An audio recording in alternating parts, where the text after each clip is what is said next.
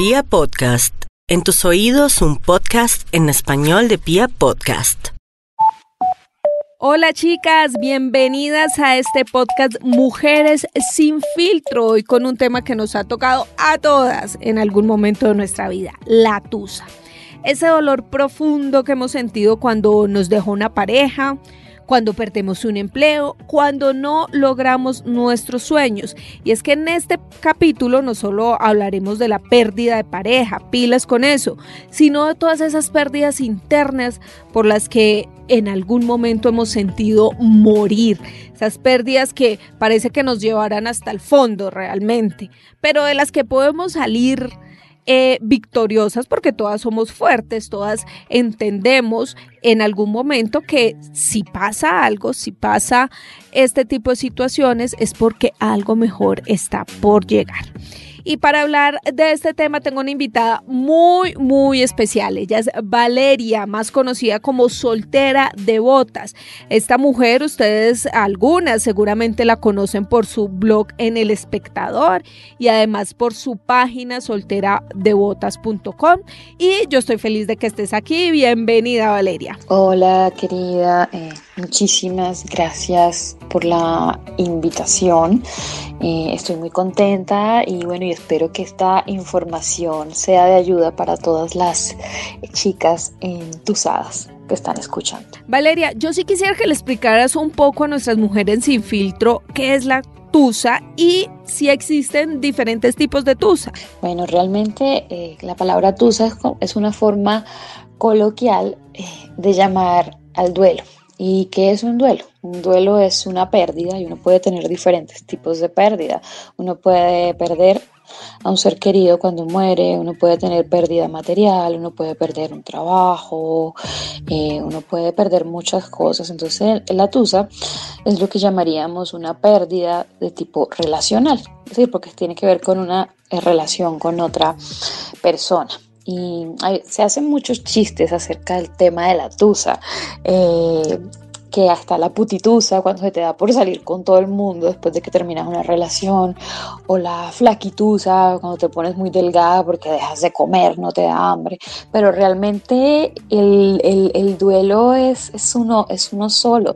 Lo que pasa es que cada persona de acuerdo a sus herramientas emocionales, a su grado de amor propio, va a manejar la situación de una forma o de otra. Lo que sí podemos hablar no es de los tipos de tusa, sino de las etapas que tiene una tusa. Y las etapas, eh, como dije antes, eh, dependen muchísimo de los aprendizajes y de, cada persona, porque ciertas emociones pueden ir en, un orden, por ejemplo, la rabia, luego la culpa, luego la tristeza, luego la negación, y en otra pueden ir de manera diferente, o se pueden manifestar unas cosas y en otras no. Aquí lo, lo importante es vivir cada etapa y entender que va a ser un carrusel emocional, que va, que va a doler muchísimo y que al principio van a existir muchísimos sentimientos y muchísimas emociones que son bastante frustrantes.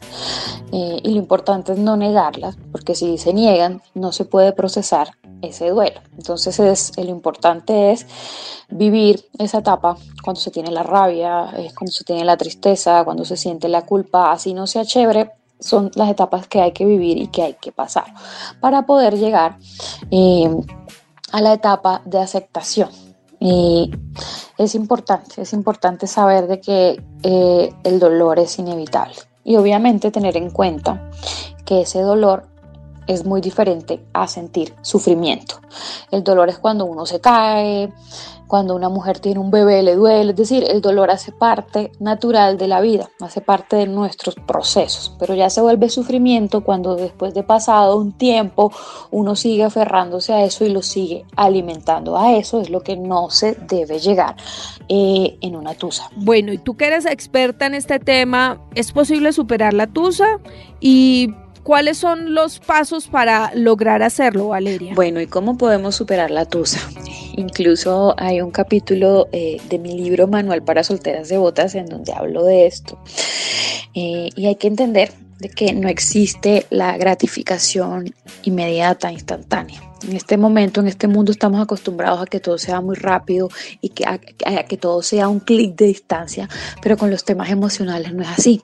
Es como cualquier enfermedad, tú te enfermas, necesitas recibir un tratamiento, descansar para poder curarte. Lo mismo pasa con una tusa o con un duelo. Uno tiene que vivir la etapa del dolor con todas las emociones que eso incluye, eh, que son la rabia, la tristeza, eh, la culpa, cosas que no van a ser nada chéveres, pero que van a suceder y son naturales.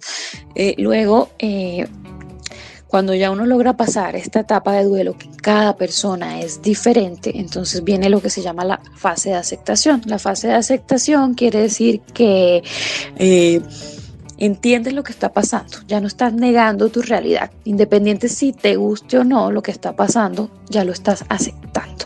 Y a partir de eso ya empieza la otra fase, que es la fase de los aprendizajes, es decir, ya con la cabeza fría, con las emociones más en calma, vas a poder mirar el panorama más claro y vas a mirar qué cosas quieres para tu vida, qué cosas definitivamente no quieres y qué aprendiste de esa relación. Entonces, si uno no vive bien el duelo o si uno no acepta determinadas cosas que sucedieron dentro de la relación, va a ser más difícil aprender. Y cuando es difícil aprender, entonces, ¿qué sucede? Vuelves a repetir esa misma conducta en tu siguiente relación. Entonces, por eso las tusas son tan importantes, porque hay que, hay que vivirlas, hay que experimentarlas y hay que procesarlas. ¿Y ¿Cómo podemos superar la tusa? Para superar la tusa hay que trabajar antes de estar entusado. Es decir, mucha gente se viene a dar cuenta que debe fortalecer su amor propio y su resiliencia cuando pasan situaciones así. Cuando tú durante toda tu vida o todo el tiempo estás reforzando tu amor propio, trabajas tu autoestima, eh, tienes actividades enriquecedoras, te rodeas de gente positiva, tienes hobbies interesantes, entonces en el momento en que tú llegas a tener una tusa vas a contar con mayores herramientas emocionales y mentales y físicas y de todo para poder superar determinadas situaciones. Entonces, por ejemplo, si eres una mujer que eres codependiente y esa persona se volvió el centro de tu vida y era el centro de tu vida y, todo giraba en torno, entonces en el momento en el que esa persona te deja o se acaba la relación, entonces tu mundo se cae. Pero si eres una persona que tenía amigos, amigas, un trabajo que le gusta, hobbies, mascotas, sales, haces muchas cosas chéveres, entonces obviamente te va a doler, a todas las personas nos duele la pérdida de alguien, pero va a ser menos duro. Bueno, chicas, y ya vayan apuntando por ahí ya saben que lo que tenemos que hacer primero es aceptar y luego superar para poder aprender. ¿Qué otra cosa debemos tener en cuenta, Valeria? La cosa importantísima para superar la tusa es perdonar. Y muchas veces eh, esa persona nos hizo cosas feas o uno mismo se siente mal porque hizo cosas que no fueron tan chéveres y uno ni se perdona a uno mismo ni uno perdona a la otra persona. Y es importante trabajar el perdón. En el caso de que uno deba trabajar el perdón hacia la otra persona, uno lo debe hacer ni siquiera porque la persona se lo merezca, porque puede que no se lo merezca porque fue una mala persona, hizo tremenda embarrada con uno pero hay que perdonarla porque uno merece seguir adelante. Cuando uno no perdona, uno sigue atado, sigue conectado a ese sentimiento y lo sigue alimentando y uno no se está dando la oportunidad de vivir el presente, sino que siga anclado al pasado. Entonces, al final, ese resentimiento es como si fuera un veneno que queremos que el otro se lo tome, pero no lo estamos tomando son nosotras mismas. Entonces, por eso es importante perdonar a la otra persona. Se lo merezca o no, lo, lo hacemos por nuestro bienestar. Y sobre todo, luego sigue perdonarse a sí misma, entender que somos humanas, que cometemos errores, que podemos hacer muchas cosas que no son buenas, pero lo importante es, eh, en vez de darnos palo, tratarnos con amor, porque una situación de estas, eh, el amor propio queda aporreado, uno se siente mal, es como si uno estuviera débil y si no nos perdonamos, entonces no nos estamos dando el permiso de seguir adelante. Entonces, por bienestar, por amor propio y por muchas razones más, hay que perdonarse y perdonar a la otra persona para poder seguir adelante. Otra cosa importante de una tusa es que hay que trabajar la autoconfianza. Muchas veces le damos demasiado poder a la otra persona, decimos que yo no soy capaz de olvidarla o de olvidarlo, yo no puedo vivir sin esta persona. Es decir, estamos, estamos desmeritando esa confianza que tenemos en nosotras mismas en no ser capaces de salir de determinada situación. Entonces, a la final no es que amemos mucho a una persona o no, sino que estamos confiando muy poco en nuestras capacidades, de que no vamos a ser capaces de lograrlo. Entonces, también la autoconfianza es algo que hay que estar cultivando todo el tiempo y no solo en los momentos de tus, es decir, tener estas cualidades, estas herramientas, como dije antes, para poder cuando lleguen situaciones difíciles tener más fuerza para afrontarlas. Bueno, Valeria, pero según lo que tú nos dices, eh, y para todas estas mujeres sin filtro que nos escuchan hoy, ¿la tusa sirve como aprendizaje? Eh, las tusas o, o este tipo de duelos relacionales son una forma grandísima de aprendizaje. Por ejemplo, en mi caso, yo comencé mi blog gracias a una tusa. Si no hubiera sido por esa tusa y porque me mandaron como terapia a escribir para desahogarme, escribir toda mi frustración, toda mi rabia, todas mis tristezas, todos mis pensamientos, todo eso, eso me sirvió un montón porque bueno, a través de lo que escribía vi reflejadas mis emociones, fue una forma de sanar, pero porque decidí tomarlo desde una visión alta, decir, eh, es algo duro, es algo que duele, pero hace parte de todos los procesos que tenemos en la vida. En la vida todo el tiempo estamos cerrando ciclos y abriendo otros, es decir, las cosas siempre en algún momento, en algún punto se van a acabar. Tú, tú, llegas a un trabajo, cumples un ciclo en el trabajo y te vas para otro. Vives en una casa y luego esa casa ya no te gusta y quieres algo más grande y te vas a otra casa. Es decir, toda la vida está llena de ciclos.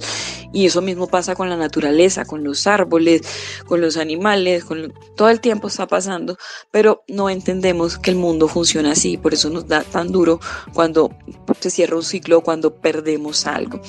Entonces la tusa hace parte de eso, de eso que debemos aprender. Y en la medida en que cada tusa se vuelva una lección de que saquemos lo bueno que aprendimos de eso. Así, así el maestro haya sido el dolor y el dolor no es un, no es un maestro tan chévere porque prácticamente nos toca aprender a las malas, eh, pero si nosotros cogemos todo eso, lo que yo llamo esa, esos desechos que luego se vuelven abono, la tierra es más fértil y vamos a, tener mejor disposición para las siguientes eh, relaciones afectivas.